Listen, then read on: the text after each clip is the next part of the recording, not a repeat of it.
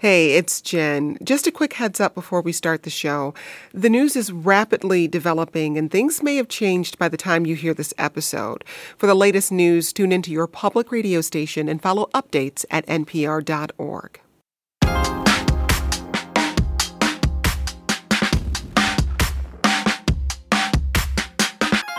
This is the 1A podcast. I'm Jen White, and you're listening to the News Roundup. We've got a lot to get into this week, so let's get started. Lord, I will live. Hundreds gathered in Memphis to remember 29 year old Tyre Nichols on Wednesday. Vice President Kamala Harris attended his funeral service, and Reverend Al Sharpton delivered the eulogy. In the city that Dr. King lost his life, not far away from that balcony, you beat a brother to death.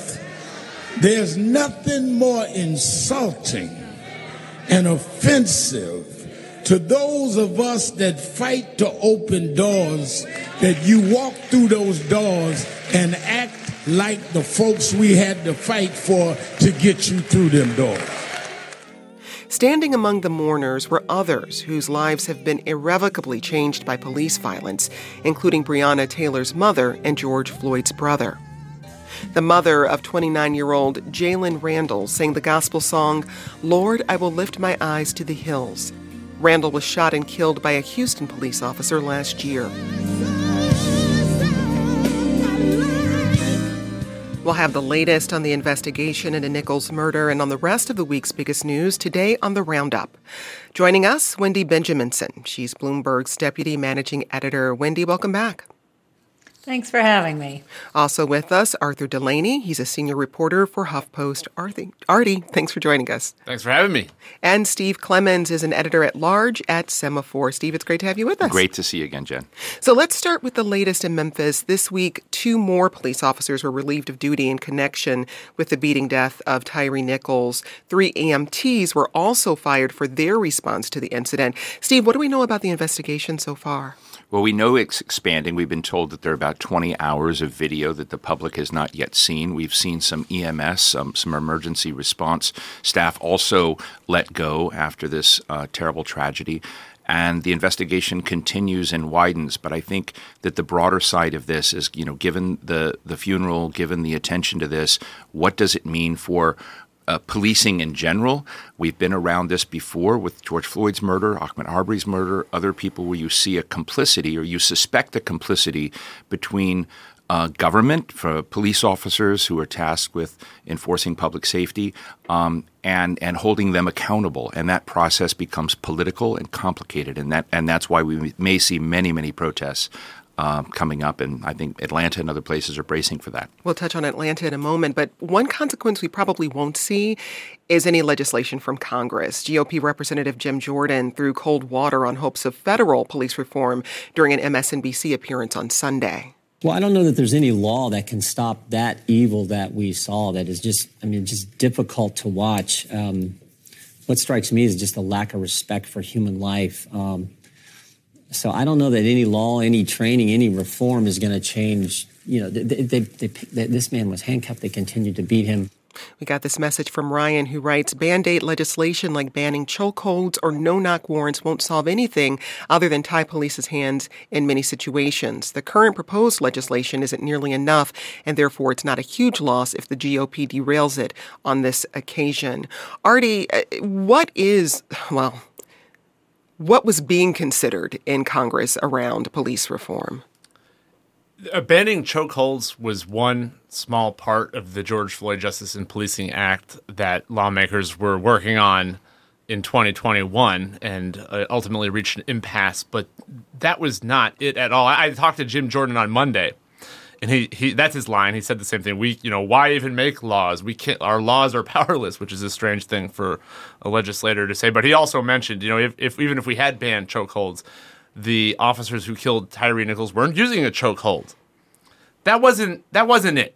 It was uh, it, it, it reformed the uh, doctrine of qualified immunity, which is uh, something our courts have come up with that shields police officers and other government officials from monetary damages if they're if they're sued, and uh, Republicans wouldn't wouldn't touch that.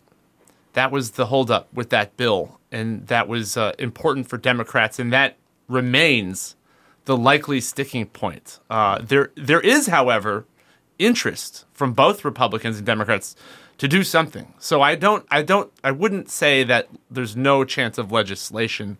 I think the uh, swiftness with which the the uh, the officers who killed Nichols have been charged with murder it, it reflects a, a, change in a, a, broader recognition that this is unacceptable. Uh, and you know maybe it's not likely that Congress will do something, but not impossible.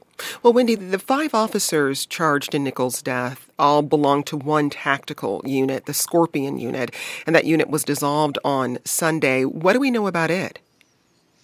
Well, we know that it was an effort, original effort to try to, uh, you know, have more cops on the street, a bigger police presence that would discourage street crime in all part it's in all parts of, of Memphis. The trouble is that you create this unit, you give it this cool name, you get, you know, these cops on the street with feeling that they have extra power, and you see what happened in that video the other day. They they they feel completely empowered to treat people however they see fit, and there's this sort of gang mentality that the cops have. Um, you know, as we also saw in the video where they they all joined in to to to beat Nichols to death. Um, so now the unit has been disbanded. Um, and they will try to come up with other ways of policing. I've also seen some reporting, I think it was in The Intercept this morning, that um, the Memphis, some Memphis police officers, including the chief, have been trained um, by the Israeli police, you know, which who have a different security situation on the ground than than we do in the United States, right or wrong. And they, um, you know, if they're getting training from the Israelis who are sort of in a war footing all the time, that may not translate well to American streets. And you mentioned Memphis Police Chief Cerelyn Davis. Steve, how how far up the ranks do you think accountability will go in this case? Oh, that's such an interesting and troubling question because we've all been watching incidents similar to this one in the past and asking, will this incident change uh, policing training standards. You know, I had long interviews in the past with Val Demings, the former uh, uh, head of the Orlando Police Department, who was, of course, served in the House and then ran unsuccessfully the Senate, on basically, you know, bench line, you know, training performance, whether it was de-escalation techniques or other kinds of things, but also looking at those officers that have come up through the ranks and system and whether or not they have been, whether they look at this as a serious avocation and how they change the orientation and norms of their own officers. And I think, you know, I'll, I'll tell you something Chris Christie told me, you know, uh, of course, the former governor of New Jersey and a, and a wannabe presidential candidate. He said, look, in, in Camden, New Jersey, where you had an incredible police uh, brutality uh, and violence problem, we had to get rid of everyone, he said, quote unquote. We had to get rid of everyone and start from scratch and rebuild it. I don't know if the U.S police system is that bad, but I know that's the kind of dynamic that police unions don't want to see. Uh, Representative Jim Jordan, whom Artie just uh, interviewed, doesn't want that, and so you end up with these, you know, while we see a murder essentially on the streets by by by police, the the kind of how we rebuild it. Do we do something strategic and big, or do we tinker at the edges? And right now, the politics are tinkering at the edges. Well, let's shift to Atlanta. After months of protests, plans to build a sprawling police training facility in the middle of a forest will move forward with some slight changes. Artie, tell us about Cop City. What is it? It's a proposed training facility for uh, police in Atlanta that uh, has been in the works for a while, but it's it's bringing in a lot of different uh, political elements because there's environmental opposition to the choice, there's opposition from neighbors, and there's also just the the broader opposition to the idea that we will pour money into a police department that will you know fund the police basically. So it's all that coming together, and you've got people uh, tree sitting in order to prevent the uh, you know the, the, the clearing of forests in order to build it, and it's uh, been the site of huge uh, protests and, and, and police arresting people and charging them with uh, uh, crimes related to terrorism. So, so serious charges and uh, a, a, another flashpoint in the broader debate over police reform. Well, on Tuesday, Atlanta Mayor Andre Dickens promised demonstrators he'd reach a compromise with developers. Wendy, what was in that deal, and are protesters buying it? I don't think the protesters are buying it. Um, I'll be honest, I'm not all that familiar with what was in his his deal, but um, so hopefully one of my colleagues can help me out there. But the protesters are clearly not buying it, and the shooting of this protester is is certainly not helping. The interesting thing is that then Atlanta Mayor Keisha Lance Bottoms, who now works as a community liaison at the at the White House, uh, you know, she was all for this center to to bring sort of 21st century uh, public safety training to the Atlanta police force, and now that seems to be um, certainly in jeopardy. Well, we'll pick up our conversation there. One of you tweets this a few ideas for police reform, statewide licensure, requiring a bachelor's degree, and settlements that come from pension funds in the police union, not taxpayers.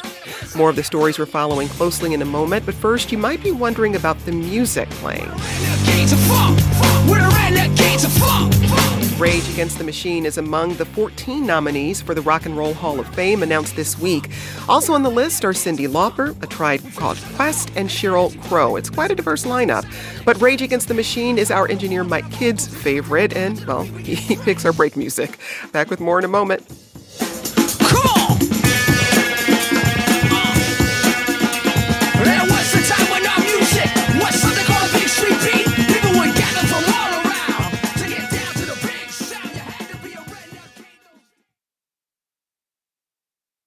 Let's pick up with our conversation about Cop City in Atlanta. Uh, the mayor there, Mayor Andre Dickens, uh, promised demonstrators he would reach a, a, compromise with developers. And among the details in the mayor's deal, it includes adding a 100 foot tree buffer, adding sidewalks, and moving the firing range further away from the residential area.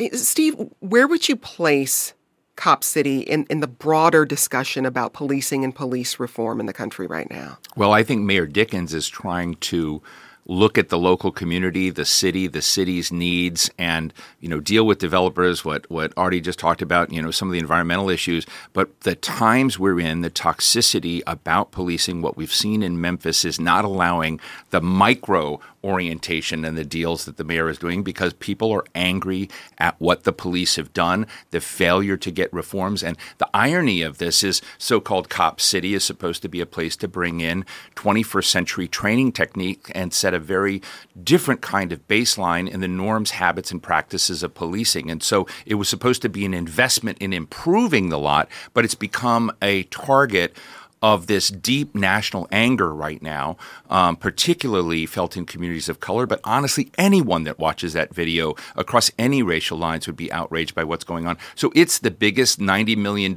85 acre target uh, for this moment. And, and those smaller deals that DeKalb County and the mayor want to make are, are just kind of hitting the mark, not hitting the mark with what uh, frustrations you know various Americans have right now about policing outcomes and the mayor of you know Tyre Nichols. Mm. We got that listener tweet who and they mentioned um, requiring bachelor's degrees, requiring state licensure, settlement money coming from police pensions mm. and unions instead of from taxpayers. Artie, when we talk about some of that potential congressional action, is any of that on the table? It's more talk about setting national standards, hopefully through a grant program that rewards de- departments for having uh, better training. This is the Republican idea that Senator Tim Scott uh, from South Carolina has talked about. Democrats are still it's it's it's still the George Floyd in Policing Act as their baseline with the idea of reforming qualified immunity. In other words, making it so that officers feel more accountable for what their actions because if they do something wrong, they would have to pay. Right now, that's not what happens. They're shielded from lawsuits, and even if one does break through, they themselves won't be individually shelling out. I just want to give a quick shout out to Representative Maxwell Frost, who, in response to Jim Jordan, said, You know, what if we had been at the top of the civil rights protests in America and people just says, Oh, we just saw evil on the streets. There's no laws that matter. There's nothing that can be done to reframe the debate. And I thought for a young person, a Gen Z uh, representative, it was a particularly apt comment to come in and sort of look at what are our collective social contract responsibilities in these times. And I, you know, just wanted to note that that was an interesting point of debate for uh, one of the youngest members in the House of Representatives. So. Well, let's move on to some business stories. But in Texas first, business slowed to a halt this week. Around 400,000 homes and businesses lost power for days as an ice storm pummeled the state. Cold temperatures and freezing rain blanketed Texas and parts of Kentucky this week. At least nine people died. Now the dangerously cold weather is easing up down south, but it's landing in the northeast. The National Weather Service says wind chills could get as low as 45 degrees below zero throughout much of New England and down to minus 60 in Maine. It warned of a quote, epic generational Arctic outbreak. Well, the jobs numbers are out, and employers added a whopping 517,000 jobs last month. That's way more than the government was expecting, and it's nearly double the number of jobs created in December. Wendy, what, if anything, does this indicate about the direction of the economy? Well, it's great news for uh, for politically, for the White House, and for Democrats. This is the lowest unemployment number in 53 years and a record low for Black Americans. So, this is very, very good news in terms of getting the economy moving again, getting people to work, getting people to buy things, getting people to, you know, participate again in, in life to the fullest. The trouble is, it's not great for easing inflationary pressures because people have money to spend. And if they have money to spend, prices tend to be pushed upwards. So the Fed this week raised interest rates again, a quarter of a point, quarter of a percentage point, excuse me, to four and three quarters percent. That's after a half point rise in December and four three three quarters of a point raises before that. And that's higher um, than it's they, been in more than a decade. Exactly right, Jen. And they are saying that there could be more before they settle down, even as inflationary prices begin to ease. So it's a bit of a mixed bag, but it's always good when it's always good for an economy and growth when people are working. Well, Artie, I know you you cover politics and the economy for HuffPost. I'd love your take on these numbers. The numbers are off the wall. It, a half a million jobs in a month is insane. And we saw that during the pandemic recovery, but that was sort of normal because so many people had become unemployed so rapidly. It's a big surprise. Nobody was expecting it for uh, January. And it shows that so far, the labor market has been strong enough to withstand what the Fed has been throwing at it. The Fed is trying to hurt the economy so that people have less money, so that prices go down. And prices are coming down. So you could look at the situation and say, this is wonderful. We are slowing inflation without harming the labor market. Most economists did not really think that was possible because that wasn't the experience in past decades. However, Fed Chair Jerome Powell said this week he was he was sort of not in a good mood about about what's going on. He was saying we gotta we got to keep raising rates. Uh, he, without saying this because he knows it sounds bad, he wants unemployment to go up. He wants people to have less money, to have smaller raises, and the Fed is going to continue raising rates in order to try to make that happen. Now, theoretically, they could do this without too much unemployment. That's what he's hoping, but it's the strong jobs report like this could be concerning, like Wendy said, because it will encourage them to raise rates potentially more rapidly than they otherwise plan to. Sounds really interesting. When I hear you say prices are coming down, I, I, sort of juxtapose that with what I'm hearing from people, and it seems every other social media post I hear, every other conversation I hear, it's somebody talking about how much a, a dozen eggs are right now in the grocery store. They're like, how are eggs eight dollars a dozen or nine dollars a dozen, or the price of a gallon of milk? So where do we see prices coming down? Is it across the board? Yes, there there has been uh, uh, less inflationary pressure in prices across the board in all kinds of metrics that the Fed has been looking at. That doesn't mean inflation is gone. Prices are still much higher than they were a year ago. We've had historically high inflation, and we're not out of the woods by any means. It's just that they they want to look ahead to to the direction of inflation, and we, it's it's been slowing down and that's good and that's important because the effect of their interest rate hikes is commonly thought to take effect to be felt by the economy with a lag of a year or even two years so they don't want to keep raising rates if things are getting better and then find out they've strangled the economy into a terrible recession. They they want to figure out how to stop before they get there, and that's a serious concern. You know, they could they they in the past have caused double digit unemployment nationally. So it's something to worry about. I mean, Steve, what are we seeing in terms of consumer spending? There are certain things you, you got to buy. You got to buy food. And then you have things like, you know, maybe purchasing a new car, purchasing a home, um, going on vacation. What are we seeing there? We're seeing, as Artie said, some back off in consumer spending. Some people look, you know, beginning to save again as opposed to um, the very high levels of consum- consumption we've been seeing. All that said, though, um, it is it is a remarkable thing when you kind of look at uh, the larger behaviors and how you're going to sort of dial up or down dial down the economy, which the Fed is you know worried about. We're talking about interest rates, but there are other ways in which to create inflation uh, uh, relief, if you will. One is our largest trading partner is China. We have a lot of complications with China, but our number one trading partner is not Canada, it's China. And we have lots of sanctions on China. We also have border issues and immigration issues. The way in the past, America always succeeded versus many other co- uh, economies in, in managing this is they put pressure on uh, labor and wage rates. And if you saw a diminishment of those sanctions, if you saw uh, a more progressive, if you will, or more liberal uh, immigration policy, you would see inflation fall at a dramatic rate. So you're making a social choice with some of the issues that are going on uh, and coming in. But I think consumers right now still, we're seeing it in the numbers, feel robust. And they're, the one thing I'm really interested in is where did a lot of workers disappear to? I mean, we are we are really, really in very tight employment right now. And and as Artie said, the numbers are off off the, the, the, roof, but there's still a lot of people as a result of COVID that decided to opt out of employment. So part of those numbers of the underemployed, partially employed, the, the people that have taken themselves out there are still lurking out there and haven't been enticed to come back yet uh, into the labor market. And I think we should be asking ourselves why, what's broken there. Well, let's move on to international trade. Uh, the U.S. is cracking down on American companies companies exporting goods to the Chinese tech company Huawei. Wendy, what restrictions is the Biden administration putting in place? Um, they are considering some very um, tight restrictions, and if I can just do a shout out, this story was broken first by our Jenny Leonard and Ian King, so um, I'm very proud of them for breaking this story. They want to cut off, the Biden administration, I should say, wants to cut off Huawei Technologies from all of its American suppliers, including chips from Intel, other um, things that go into telecommunications uh, and equipment from Qualcomm Inc., two American companies in particular um, in order to, you know, cripple Huawei a little further.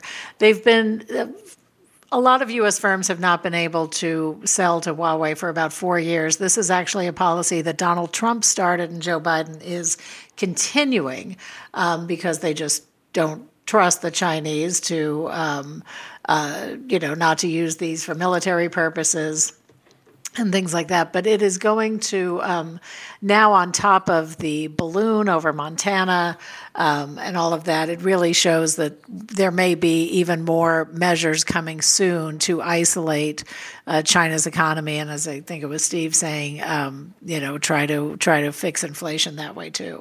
In Texas, Republican Congressman Michael McCaul warned of a future military conflict between the U.S. and China on Fox News last Sunday. China is looking at uni- reunification of Taiwan, right? That's how they call it. We have to be prepared for this.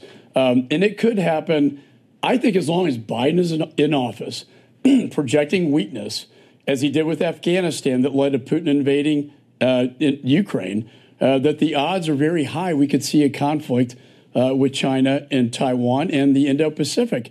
This goes back to my father's war, World War II. McCaul is chairman of the House Committee on Foreign Affairs. Artie, what does Biden's trade policy mean for U.S. and China relations?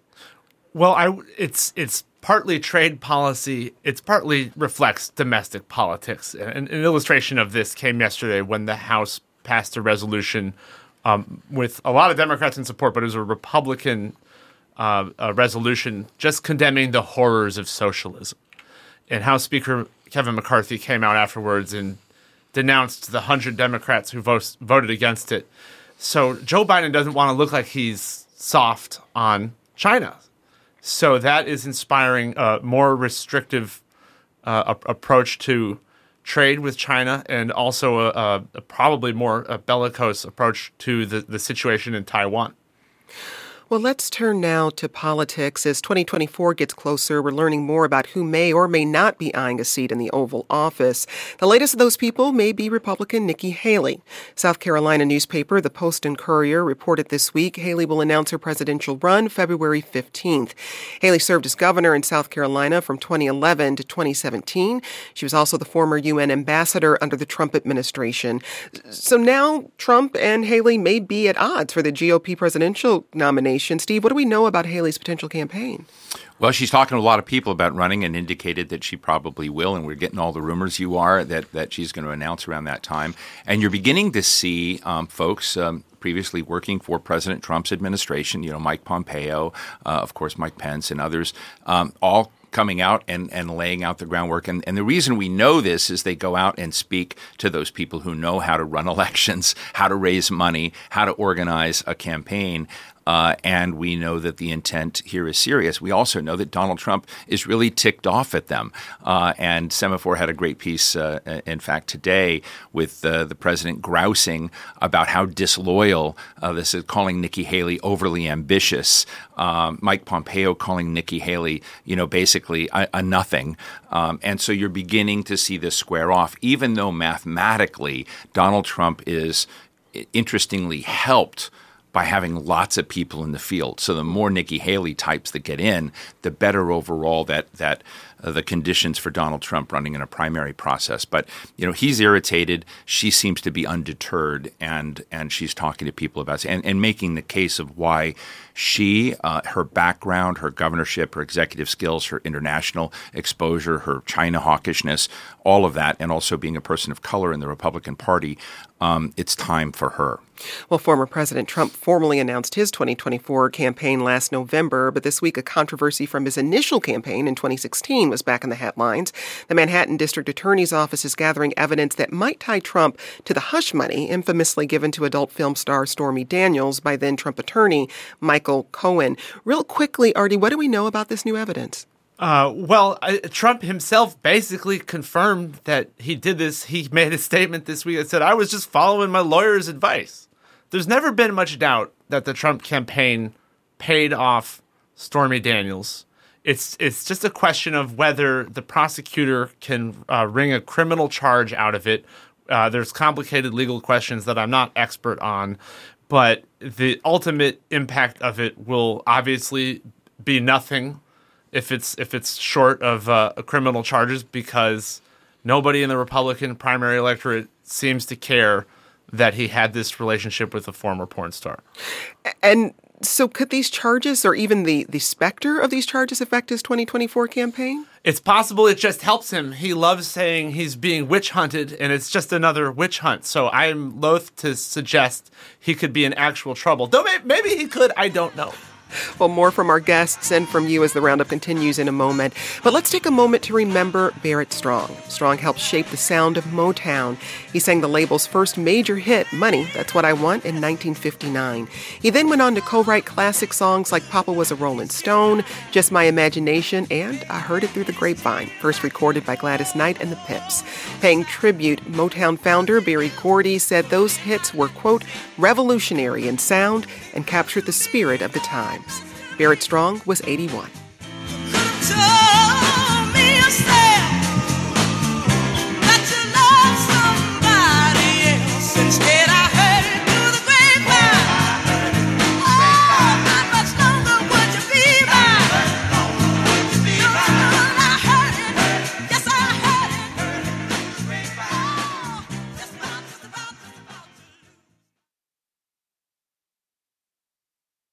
Let's get back to the conversation. Former President Trump took aim at Ron DeSantis again Wednesday, calling the Florida governor a quote, RINO globalist in a Truth Social post. DeSantis hasn't officially announced his 2024 presidential run, but he's widely expected to jump into the race. Wendy, what else did the former president say about DeSantis? Well, the former president has also recently said that um, Ron DeSantis, the Florida governor, has uh, begged him, begged Trump to endorse him for his reelection in 2018. Uh, tears were coming down from his eyes, said Trump, as he begged him to, you know, give him what he needed to win. DeSantis has been a little bit flip about this. Earlier this week, he's just starting to respond to Trump. He's been ignoring him, but this week he's beginning to respond. And his answer when asked about these comments were, hey, I got reelected, which is actually, you know, not a bad comeback. Um, Donald Trump is clearly nervous more than anything about Ron DeSantis. You've mentioned how he's angry at uh, Nikki Haley and he's angry at Mike Pompeo for daring to, uh, having worked for him and then in Trump's mind, showing disloyalty by running for president themselves. But Ron DeSantis is considered an actual threat to Donald Trump's renomination um, for the presidency in 2024. Uh, he is only 44 years old. He's um, the Florida economy is doing well. He's popular down there. Uh, he is extremely conservative, but he's been an executive of a state. He seems to know how to pull the levers of government, and so. Um, Donald Trump is scared of Ron DeSantis and showing it. Artie, what does this tell you about the dynamics within the GOP right now? I believe the dynamics are the same as they were in the 2016 primary. I don't think Ron DeSantis or anyone else has a plausible path toward uh, defeating Donald Trump in the primary. Uh, just consider what will Donald Trump concede that he lost an election? No, he'll burn the whole thing down.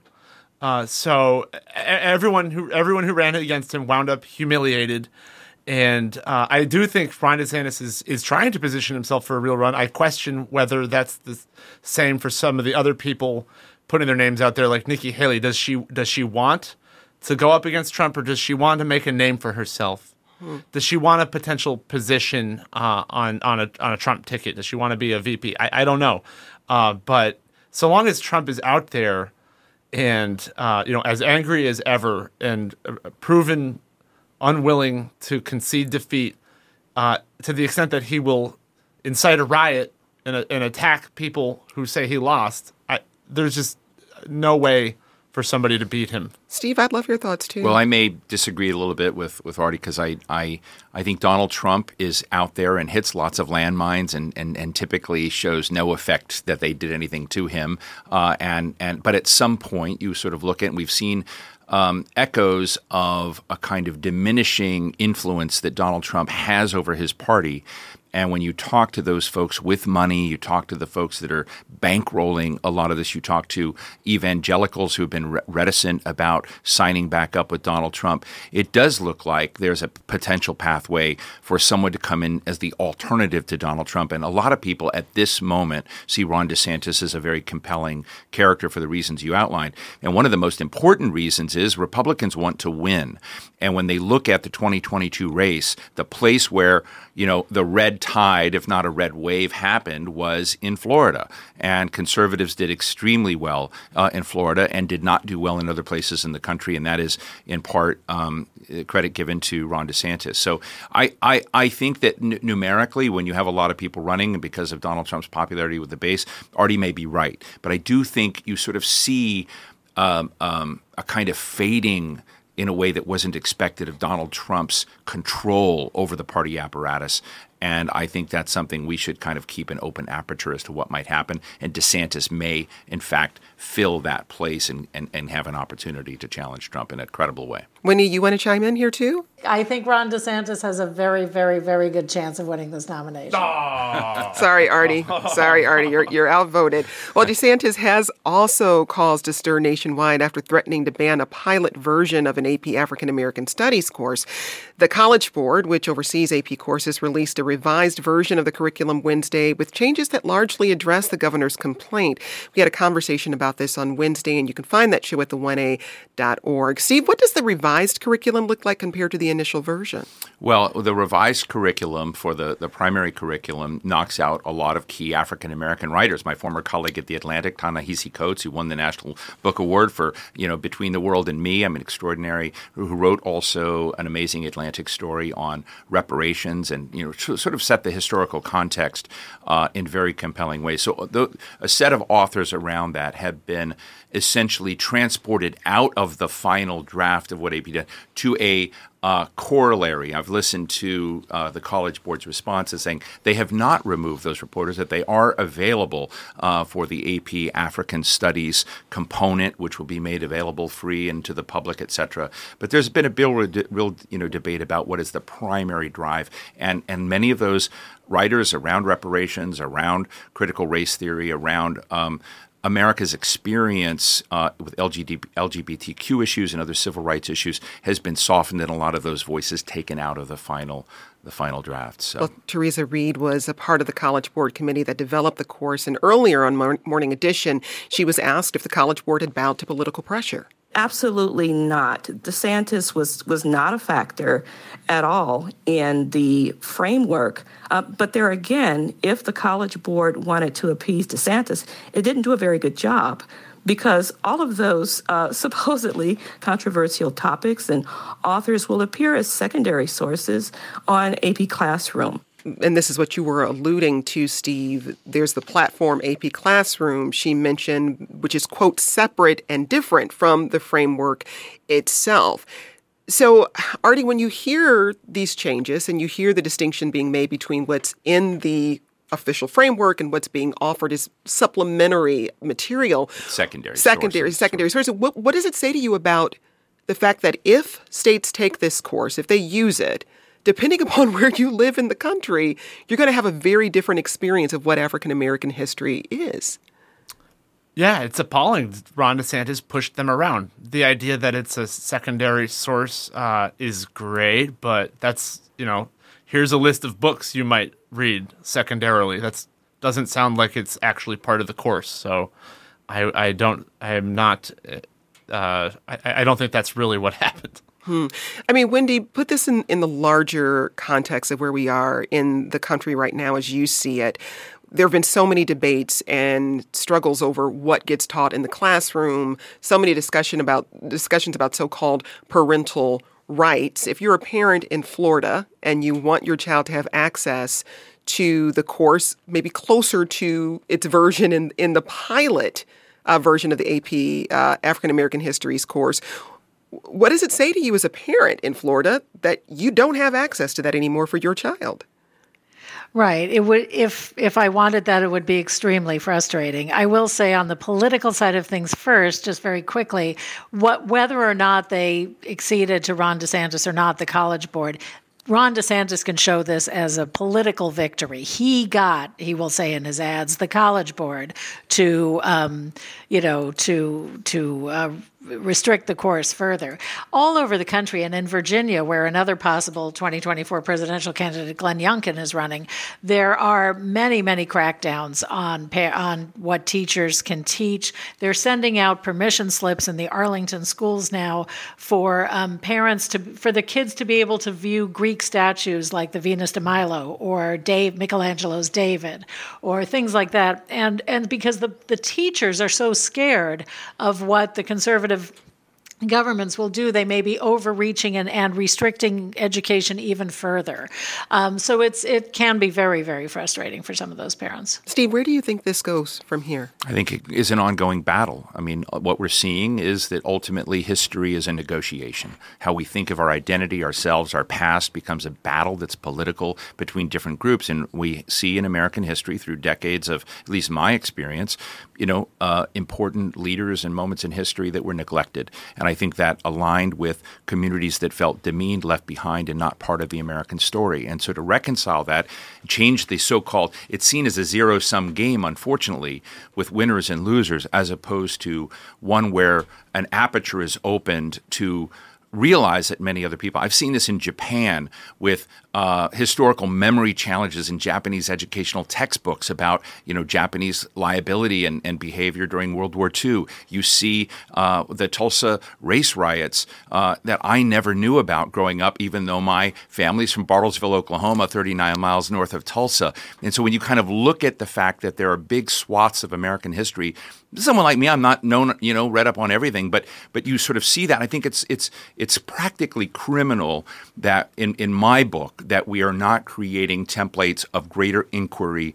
Um, I loved the uh, uh, commentary from your guest this morning on Morning Edition because she talked about teaching, teaching critical thinking, teaching about arguments, how to build a case, how to consider the alternative in disagreements with one's view. And I think when you try to engage in thought control with the kinds of things, in my view, my personal view in Florida, um, I think it leads in very bad directions, and it assures the battle will continue. So this will continue.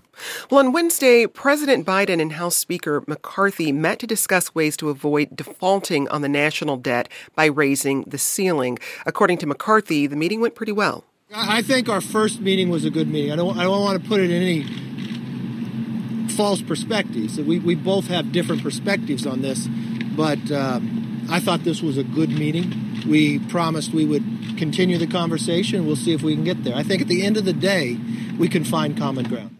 Artie, what ultimately came out of this talk between Biden and McCarthy? Oh, nothing.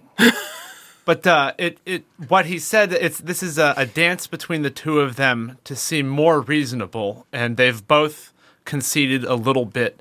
Uh, Kevin McCarthy had demanded that Joe Biden in, invite him over, and Joe Biden acceded to that demand.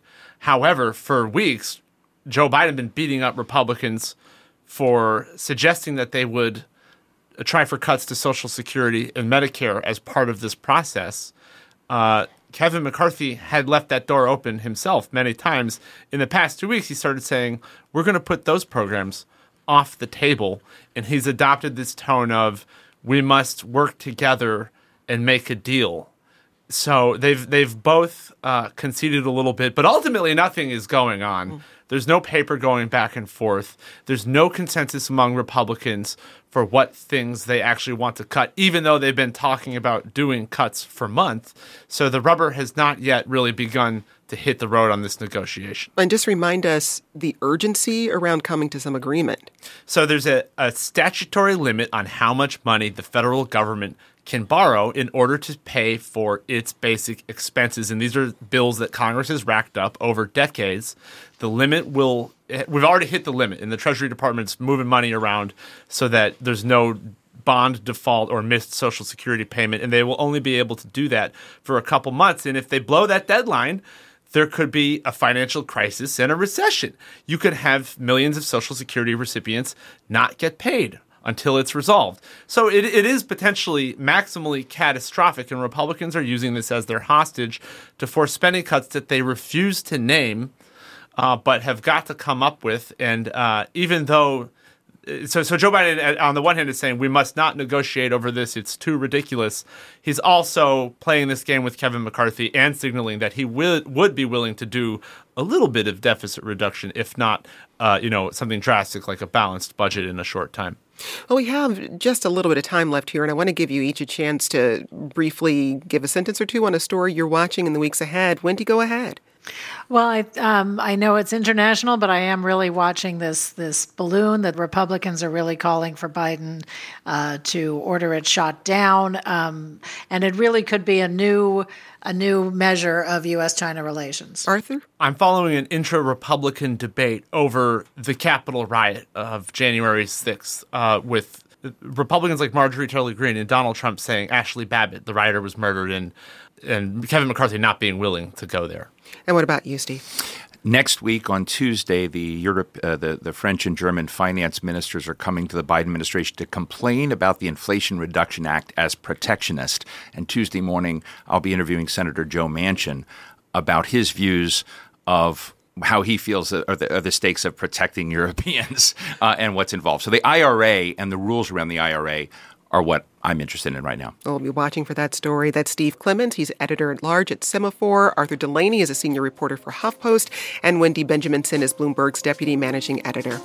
We'll be back in just a moment with the global edition of the News Roundup. Stay with us.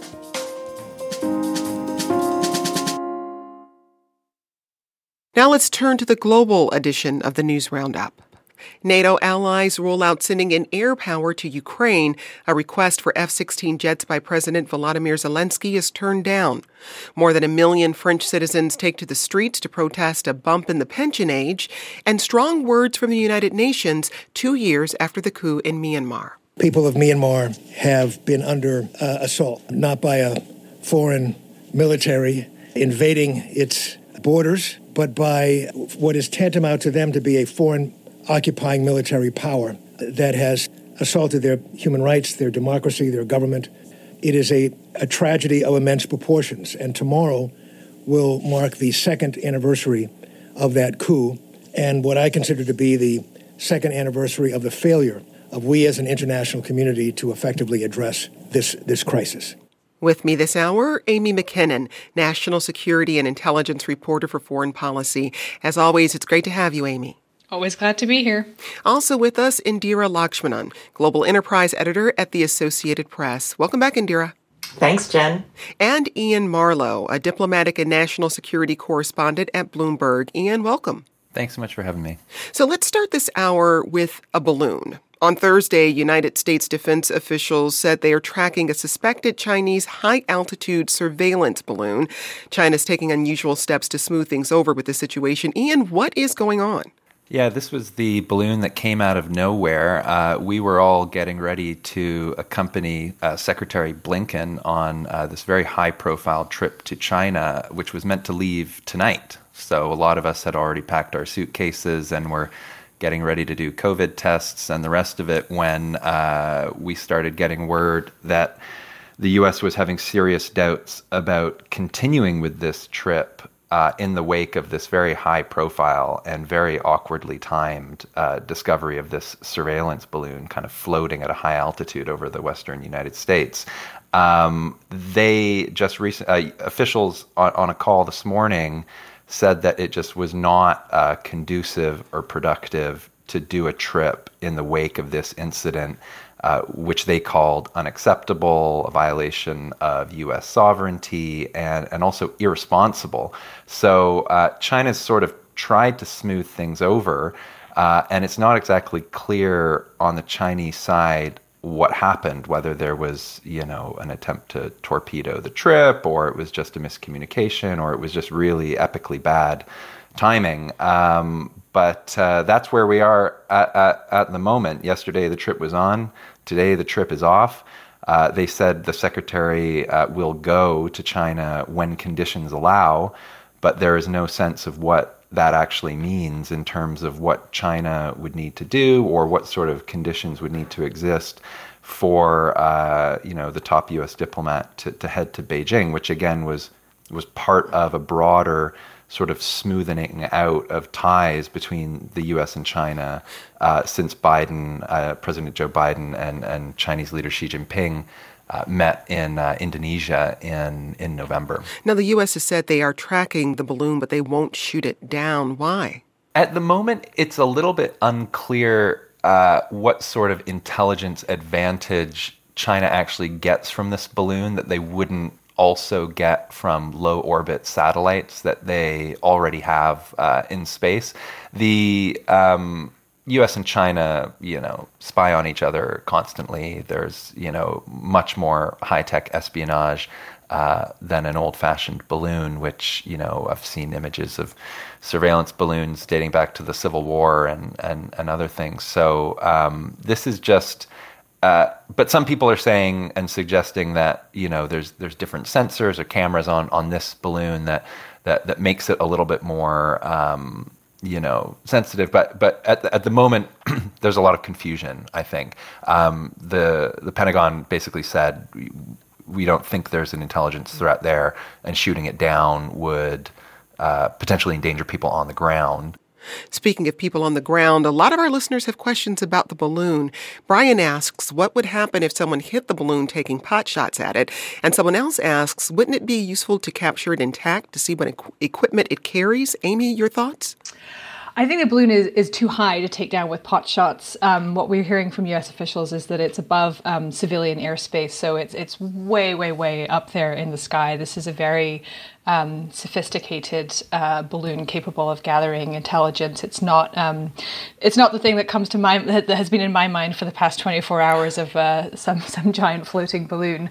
Um, uh, I mean, in terms of capturing it, I'm sure the U.S. would would love to see what kind of gear and what kind of equipment the Chinese have on, on, on board, but that would require shooting it down, which, which as Iain said, has been ruled out for the moment, um, and I think would definitely be seen as an escalatory step by Beijing. Ultimately, Amy, what does this mean for Secretary of State Antony Blinken's trip to China? As, as Iain said, it's been postponed. So what happens next?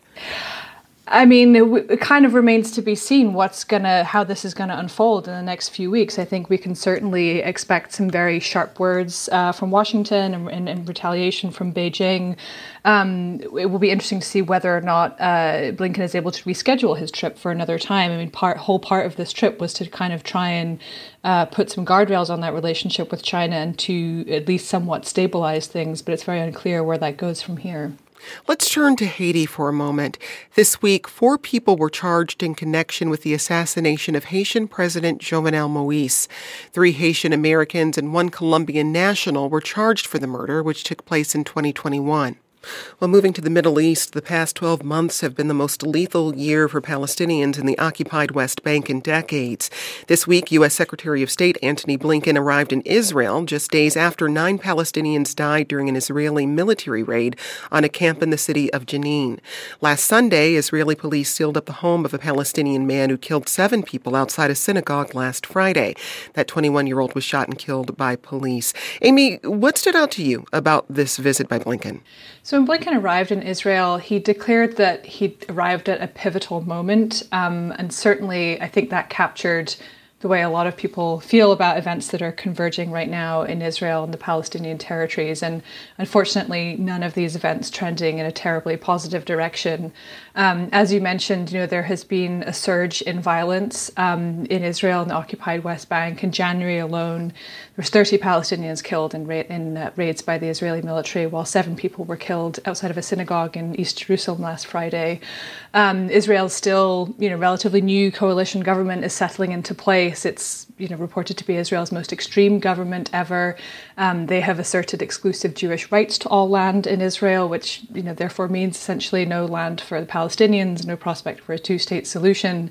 And so then, in the midst of all of this kind of chaos and turbulence, you have Blinken arriving.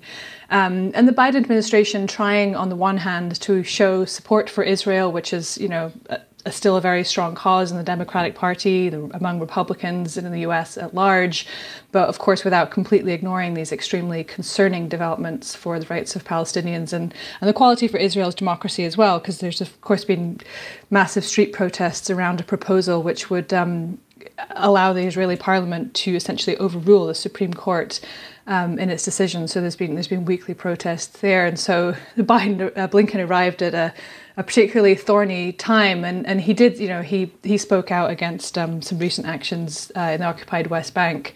Um, you know, describing settlements as hindering the prospects for peace, and that there was a shrinking horizon of hope as well for the Palestinians. Well, speaking alongside Israel's Prime Minister, Antony Blinken reminded his host that the U.S. stood firm on the need for a two-state solution.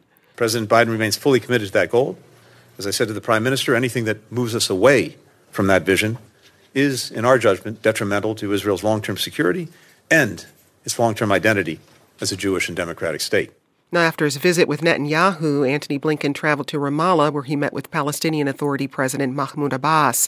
In a report published in Axios, Blinken pressured Abbas to, quote, regain control of Jenin and Nablus in the occupied West Bank, putting responsibility for the escalating violence in the territory on the Palestinians. In Indira, Amy gave us a, a really great rundown of the politics around a two state solution. This is something we've been talking about for decades. What hope is there that this approach stands any su- chance of succeeding? Unfortunately, with every year and with more violence, um, the hopes seem to dim. And it's not only that within Israel itself that there is now not majority support for a two state solution um, within the Israeli public, but experts who were surveyed um, in the last year and you know two years found that a majority of Middle East experts um, believe that a two-state solution is no longer viable, and three quarters have said that if it's not achieved, the result is going to be a one-state reality, which is akin to apartheid. By which they mean that if you have a one-state solution, not only is it unfair for the Palestinians um, because they're under you know this Israeli rule, it's minority rule because it's a Palestinian majority. So there are certainly a lot of Jewish Israelis who worry about a one state solution saying we'll be a minority in our own country, which has been obviously for a long time. The goal has been a two state solution with, you know, independence and autonomy for both groups of people. Um, the you know the Palestinians have wanted Jerusalem as a shared capital, but you know we see that the, the the conditions are getting worse and worse for that, and Blinken was not able to turn that around during this visit. Israel's Prime Minister Benjamin Netanyahu spoke to CNN's Jake Tapper this week, and two areas worth talking about came up in that conversation. Netanyahu told Tapper, quote, We're attacking not only Iran's nuclear program, but also taking action against certain weapons, and Iran invariably exports them. Iain, is it reasonable to conclude that Iran's decision to arm Russia with drones for use in Ukraine has brought more of the international community around to Israel's position on how to deal with Iran? Yeah, I mean, it's hard to say. I mean, the U.S. has been very aggressive on condemning uh, Iran's shipment, in particular these these unmanned drones that that Russia is using to attack civilian infrastructure in really devastating uh, ways um, throughout the winter. Um, but I think I think you know Israel has long had a, a, a sort of middle position on on the war in Ukraine with and it's relationship with Russia because there's a complicated, you know, triangle between uh, you know Israel and the, the airspace over Syria, which Russia controls, and so Israel doesn't want to push uh, Russia too far. But obviously, they are not afraid of pushing Iran, and I think at the moment there's obviously a lot of concern. I think in the U.S. about this new um, Israeli government and and how far they might push on on issues, whether it's the the Palestinian issue or uh, or on Iran. But um, I think there's probably more sympathy for Israel's position now, maybe than before, just in the sense that. Um, I think Iran uh, was seen as obstructive uh, in the Iran deal, which you know people have you know effectively given up on uh, the Iran nuclear deal. Uh, and they've been very explicit about these um, this this aid to Russia uh, at this time, and and I there's very few allies out there for Russia. So um, if Iran w- wasn't thoroughly isolated before, I, I'd say it's probably even more so now. Well, you mentioned Russia. Netanyahu was also asked if he'd be willing to act as a mediator between Russia and Ukraine. If I'm asked by both sides, and frankly, if I'm asked by the United States, because I think you know you can't have too many uh, cooks in the kitchen.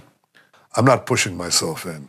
You know, I've been around long enough to know that there has to be a ripe time and the ripe circumstances. If they arise, I'll certainly consider it. Indira, what leverage could Bibi bring to the table as a mediator between both sides? Look, I mean, it's a little bit bizarre to think of Israel as mediating between um, Russia and Ukraine. It is true that Ukraine had asked Netanyahu's predecessor, Naftali Bennett, to act as a mediator. Um, back in March, um, he met with the Russian President Vladimir Putin and also spoke with the Ukrainian president, but he was unable to broker a peace deal. I don't think I mean, you know, Netanyahu brings a lot of baggage with him. He's like the six time um, prime minister of Israel who has convictions, um, you know, behind him, uh, or n- not entirely behind him, by the way. Um, and he has a very sort of almost 30 year history now in politics with a lot of uh, overhang. So I'm not necessarily convinced that he would be the best international mediator when he hasn't been able to bring peace to his own country, that he would somehow act as a mediator between Russia and Ukraine. Um, you know, I think Russia and Ukraine have bigger problems than one that that Netanyahu can solve. And I, I just, you know, without leaving Israel's problems, um, you know, behind, I think it's really important to remember that, you know, he's made this deal with a right wing government, the most right wing hardline government in Israeli history. There are 500,000 Israeli settlers now living in occupied Palestinian areas and really no sign of moving towards a peaceful solution in Israel. And one thing that I thought was even more interesting that Netanyahu said in his interview with CNN's Jake Tapper it was not the part about Ukraine and Russia, but the part about him saying that he actually is sort of, in a way, putting to the side peace with the Palestinians and he's more interested in peace with the other Arab states, kind of doing an end run around the Palestinians, um, continuing these so called Abraham Accords. I mean, remember the last time the US government was really working hard on promoting a two state solution was way back in 2014 when I was a State Department correspondent and John Kerry's efforts ended in failure.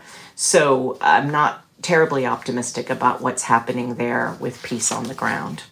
Well, let's move on now. Jordan's King Abdullah II had lunch with President Biden at the White House yesterday. The meeting marked King Abdullah's second visit to the White House in less than a year and the third since Biden took office. Amy, what prompted this visit and what did they discuss? So I think the timing is is no accident. I mean, I definitely see this as as a not as you know the Biden administration nodding to the very important role that Jordan has played in, in acting as a kind of as a stabilizing force in, in tensions between um, between Israel and Palestine. Um, so I think this is this is pegged to that wider escalating violence in Jerusalem and the occupied West Bank. Jordan plays a very interesting role as a as a custodian of um, of this very contested site known as Haram al Sharif to Muslims, the Temple Mount to, to, Jews in Jerusalem. It's the holiest site in Jerusalem and also the most hotly contested. And, and, Jordan acts as a mediator of the site under a 1994 peace treaty. So, you know, that's definitely something that, that came up in discussions between the two leaders based on, on readouts that we got. Um, both sides, both countries looking for ways to kind of keep a lid on on spiraling tensions. And, and another thing that, of course, was discussed was the war in Ukraine. Jordan is, is among the countries that have been very hard hit by by rising oil and, and rising grain prices as a result of the conflict. Let's move now to a report. The Organization for the Prohibition of Chemical Weapons, as a global watchdog group, they announced their findings this week. Their investigation found that the Syrian army was responsible for the chemical weapons attacks on Douma in 2018.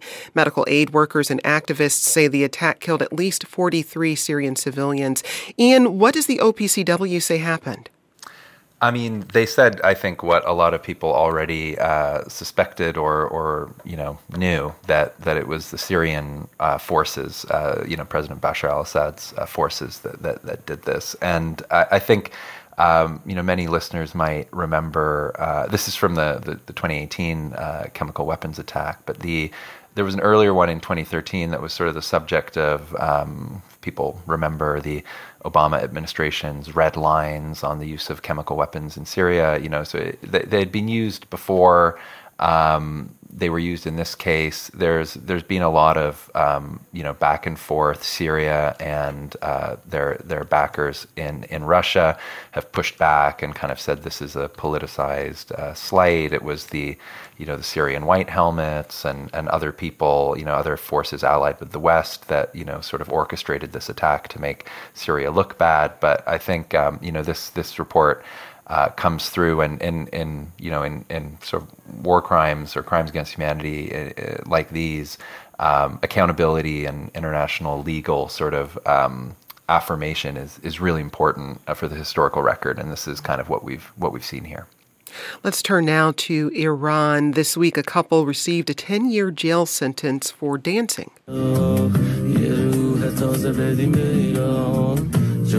That's audio from a video they posted last year of themselves dancing in front of Tehran's Azadi or Freedom Tower. Indira, how did that video land them in prison? Yeah, this is a very sad story. This is a young couple, 21 and 22 years old, engaged to be married, who posted really what I think from the outside we would see as a joyful video of the two of them dancing and smiling um, in front of, as you say, this Azadi Tower, which has been, you know, which means Freedom Tower. Um, this monument, an important monument in Iran. And, you know, while they did this in the aftermath of the the killing of this young woman um, who was you know detained by police and killed last year for not wearing hijab they did not explicitly link their video to the protests. I'm talking about 22 year old Mahsa Amini, who died at the hands of police um, last year.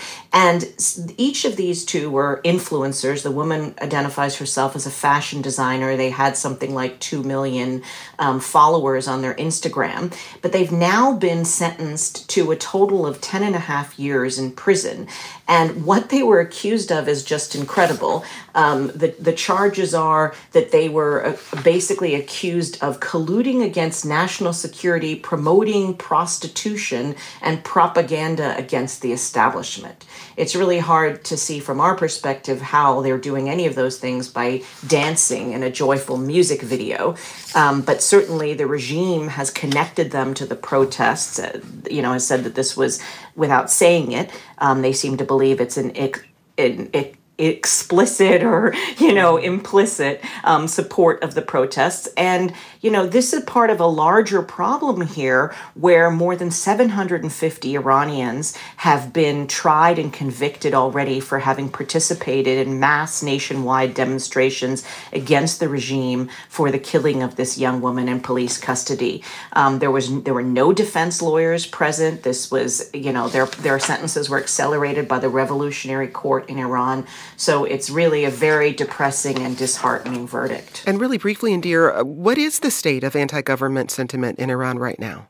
Well, I mean, it seems to have really coalesced around um, Mahsa Amini's death. It's really been a catalyst for the widest unrest we've seen in Iran in a very long time. And it has driven up all of this unrest. There's also underlying discontent about poverty, unemployment, inequality, injustice, corruption. It's not just because of women in the hijab, but you've seen women and men protesting against this in favor of Amini. So even though the Iranian regime regime has killed at least four people through death sentences, um, people accused of being involved in these protests, and as I said, prosecuted more than 750 others. Um, we're not seeing a complete dampening down of these protests either, but the Iranians have very little space in which to take up um, political activism. Um, or any kind of political, you know, really opposition to the to the Islamist regime there. Let's turn now to Pakistan, where authorities say the death toll of a mosque bombing on Monday in Peshawar has risen to at least 100. More than 225 people were injured in the attack. That makes it the deadliest bombing in a dead in a decade to hit Peshawar, that's Pakistan's sixth most populous city. The mosque was in a police compound in a high security district. Iain, Pakistani authorities say the attack was likely a suicide bombing. What more do we know about the incident? Yeah, I mean, at the moment we know that uh, the death toll is rising. That the that the suicide bomber was apparently uh, dressed like a police officer, so uh, you know to evade uh, any suspicions in an area where the mosque was, um, you know, uh, in an area that was that was that was used by police officers. I, I think, um, you know, sort of more broadly, I think um, I don't know if people really remember, but back in 2014, there was another really terrible um, attack in Peshawar on a school and both times uh, that school was an army school. This mosque attack is is you know related mostly to to police who were using um, that mosque. Um, w- when terrorists in Pakistan hit the security services like this.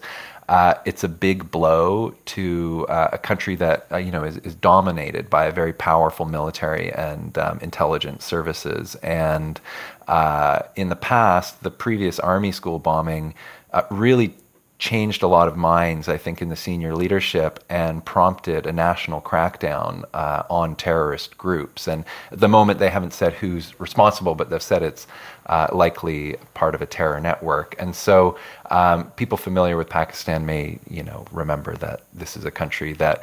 Uh, you know, has played a bit of a double game uh, over over the years and has frustrated U.S. officials in terms of you know support for terrorists that that you know uh, achieve aims that they that they like on their national security grounds, while also trying to tamp down on on terrorist groups that they that they don't like. And uh, U.S. officials have often said this: you, you can't have the cake and eat it too on this. Some of it's going to blow back uh, and and hit you. And so it'll be interesting to see from this really tragic attack whether the fact that it was aimed at the security services uh, has a similar effect to, to what happened in the past. Well, in neighboring Afghanistan, the Taliban has barred women from working for non governmental organizations or NGOs.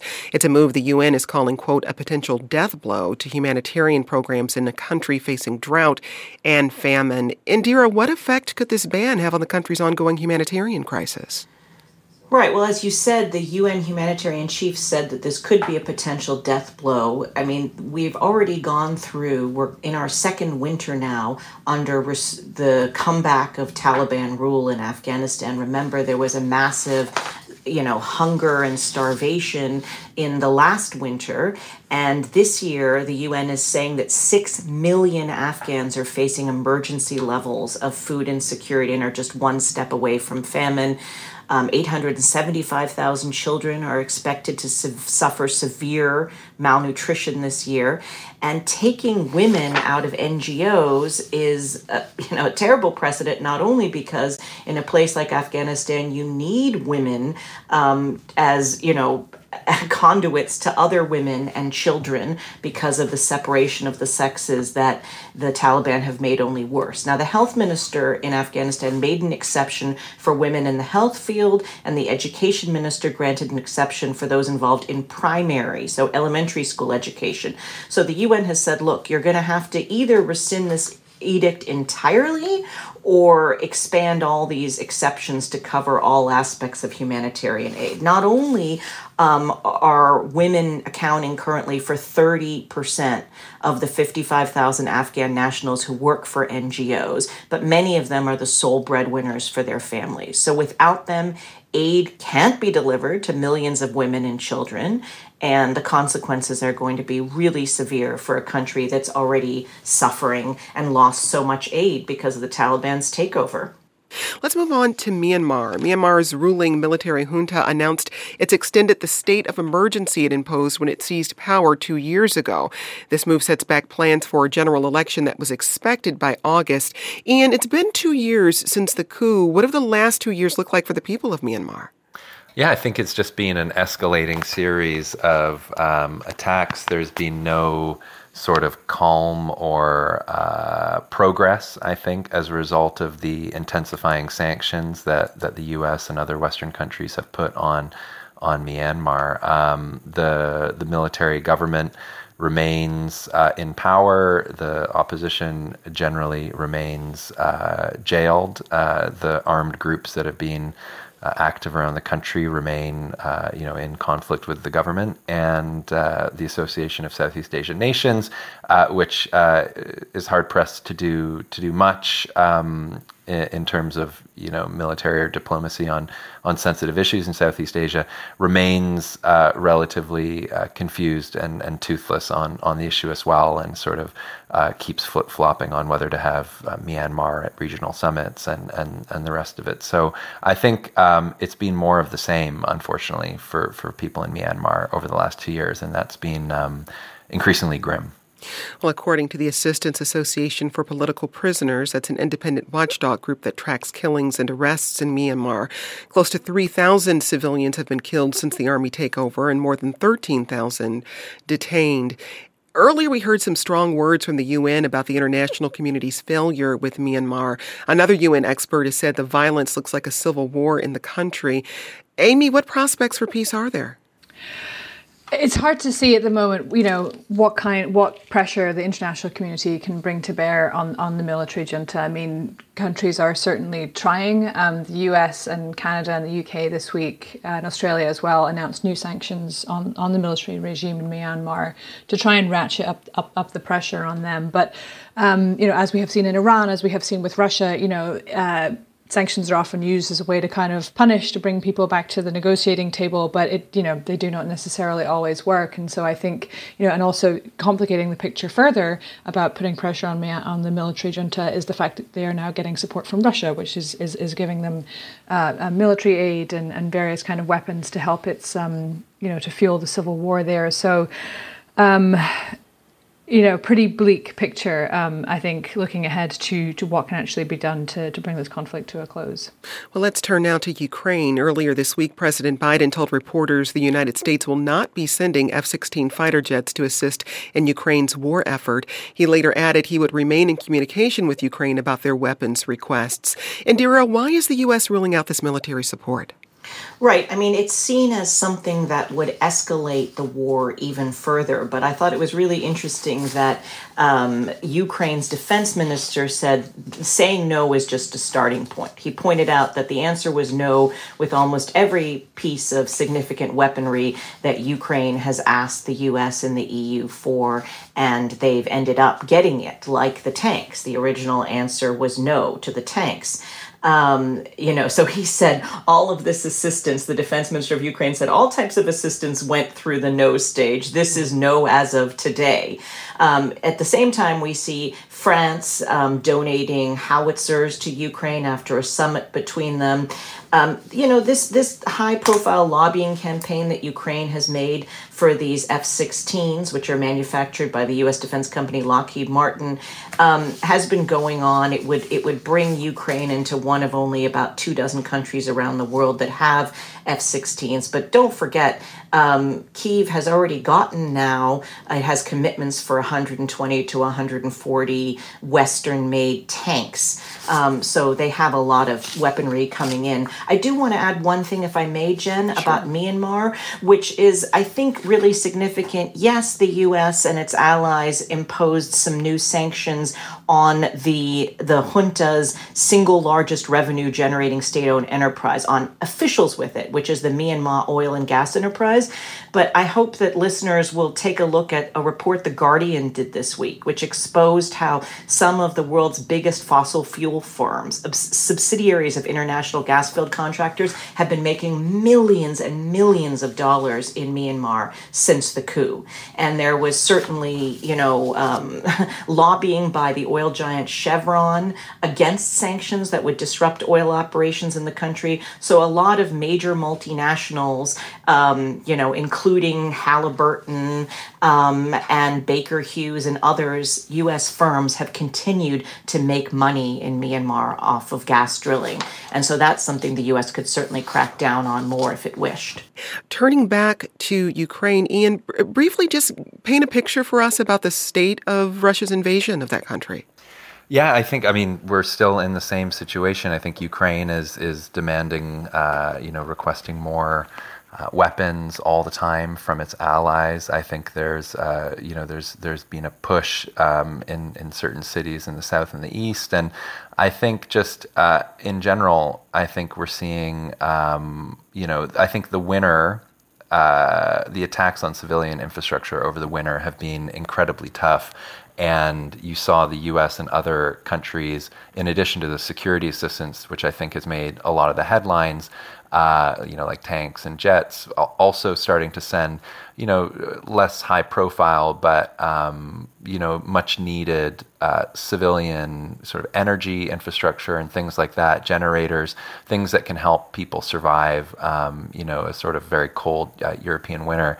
Um, and so I think, yeah, uh, we're still uh, sort of in this, in, in a stalemate, which again, uh, Russia is not moving towards negotiations. Ukraine, uh, the administration there, you know, wants to take back, you know, Crimea and get back to the pre-2014 uh, invasion uh, borders, and the U.S. is in a situation where they continue to provide aid, but are constantly sort of bumping up against sort of domestic uh, Republican criticism about the the costs, um, and I think that's partly uh, underlying some of the hesitation around around not sending F-16s and other jets, just in terms of training, supply chain and, and, and the costs that that would add to the presidential drawdowns that we've seen, which are already sort of in the two to three billion dollar range each time we see them. Um, so I think we're still at an impasse in, in Ukraine at the moment, and uh, I don't think anyone really is is expecting any any movement other than a sort of slow trickle of, of the grim headlines that everyone has been seeing. Uh, you know, from Russian drone strikes on on civilian infrastructure and and you know embattled cities. Um, and particularly in Bakhmut, um, you know, just being pummeled, um, you know, Chechnya style. Uh, so uh, more of the same unfortunately, I think. Well, this month will mark one year since Russia invaded Ukraine. Russia launched large scale artillery attacks on Kiev and other major Ukrainian cities beginning on February 24th of last year. Earlier this week, former UK Prime Minister Boris Johnson told the BBC about a phone call he had with Russian President Vladimir Putin ahead of Russia's invasion of Ukraine.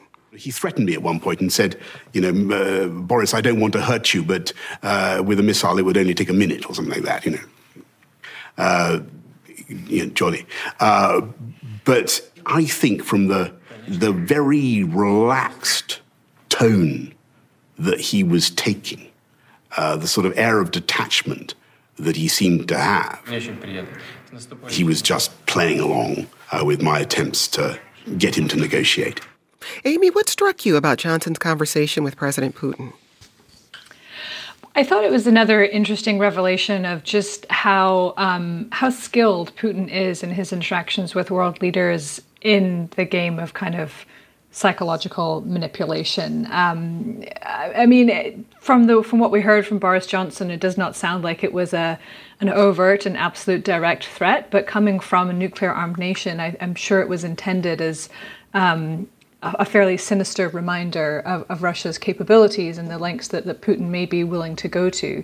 Um, very famous, another very famous incident where Putin has done this is uh, with Angela Merkel, the former German chancellor, who was known to be afraid of dogs. And so, in one of their meetings together, um, Putin brought in one of his dogs, Unleashed, which bounded around the room, jumped up on the German chancellor, um, just as you know, as a way of establishing, you know, I have the upper hand in this relationship. I know where your weaknesses are. Um, um, and kind of putting her on the spot um, in a situation like that. So just an interesting revelation about kind of Putin's skill at, at psychological manipulation. Although it doesn't sound like it had much impact on Boris. Well, let's turn now to France, where protests continue over the French government's plan to raise the minimum retirement age from 62 to 64. An estimated 1.2 million people took to the streets this week, according to the Interior Ministry, challenging President Emmanuel Macron's proposed pension changes. Indira, why is the French president looking to raise the retirement age? Right. So right now, uh, France has a, man- a, retirement age of 62, at which you can then begin to draw your government pension, which is one of the lowest retirement ages um, in the West and among OECD countries. And this has been something that France, French people have you know, definitely prided themselves in this social safety net, but specifically the fact that they all pay into this system and that they can then retire at 62. Remember, Nicolas Sarkozy, a former French president, had already raised the rate from 60, the age from 60 to 62 back in 2010. So Macron and his government have said, no, we need to raise it even more to 64 because we are running out of people. Remember, this is caused by, um, you know, the higher life expectancy. And the longer people live and the fewer births there are. In the year 2000, there were 2.1 workers paying into this pension system for every one retiree. Now, by 2020, that ratio had fallen to 1.7. And by 2070, it's expected to drop to at least 1. 1.2. So the question is Macron has said this is essential or we're going to bankrupt the pension system. But the reaction from the French has been um, about at least 1.2 million protesters marching all over the country. Labor groups say it's even more, twice that. We have classrooms that were closed, trains that stopped running, demonstrators marching all over. And the polls show that two thirds of the French people oppose the proposals and want them to come up with another solution, uh, like higher taxes to fund these pensions, um, or you know other other ways to make this pay as you go structure continue to work with the French retiring at 62, maybe decoupling pensions from inflation or increasing tax on the rich. So at the moment, the government does have some ways to push this through. Um, you know, remember for Macron, this is kind of a legacy signature on his second term. He cannot run again. So he could push it through if he wants to, but he's certain to face a lot of opposition and it could undo the future for his party if he pushes it through. Well, I want to make sure we note some news out of Uganda, where the son of the country's president is making a play to succeed him.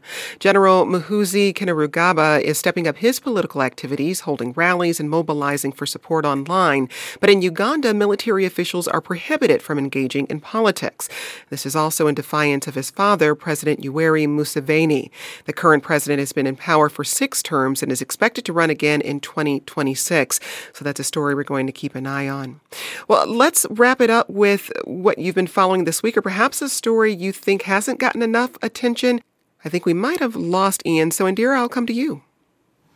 Great. Okay. Well, I am uh, looking at the Hong Kong government's plans to give away half a million free airline tickets. This is a story close to my heart because I was a correspondent based in Hong Kong for seven years at the time of the handover to China. Now the country is so different 25 years later, uh, or the territory is so different 25 years later with real crackdown on rights by the Chinese government. Um, Hong Kong is trying to revive its tourism industry and attract visitors back to the city. Um, it'll be really interesting, I think, to see whether people are willing to go back with these free tickets since it's not the sort of tourist paradise um, and sort of enclave um, of freedom in Greater China that it once was. Amy, what about you? Something that my colleagues and I have been tracking this week is um, an effort led by Poland and Estonia to to try and get together a proposal to raise uh, the NATO spending threshold um, ab- above the current level of, of 2%. Um, it's definitely seen as potentially a stretch. I mean, there's um, several NATO members don't even meet the current 2%, but I think it's, um, you know, this is the first time that a raise has ever been suggested of that level. And I think it's an interesting kind of recognition that, um, you know, certainly allies along the eastern flank of NATO really feel that, that more needs to be done in light of Russia's invasion of Ukraine to, to bolster European security. Well, thanks to Amy Mackinnon, national security and intelligence reporter at Foreign Policy, Indira Lakshmanan, global, global enterprise editor at the AP, and Iain Marlow, diplomatic and national security correspondent at Bloomberg. Mike Kidd is our sound designer and engineer. Chris Castano is our digital editor. Maya Garg is our senior producer. Aileen Humphreys is the producer and editor of 1A On Demand, with help from Matthew Simonson. And Barb Anguiano produces our podcast. Before we go, today we say goodbye to our managing producer, Paige Osborne. Paige has been with 1A pretty much from the beginning of the show. She started as a temp producer and worked her way up through the ranks. She's the person who keeps the 1A train running. She's embarking on a new adventure when we try to talk her out of taking, but all the same, we wish you the best, Paige, as you spread your wings even wider. We'll miss you and we love you. This program comes to you from WAMU, part of American University in Washington, distributed by NPR. I'm Jen White. Thanks for listening. We'll talk again soon. This is 1A.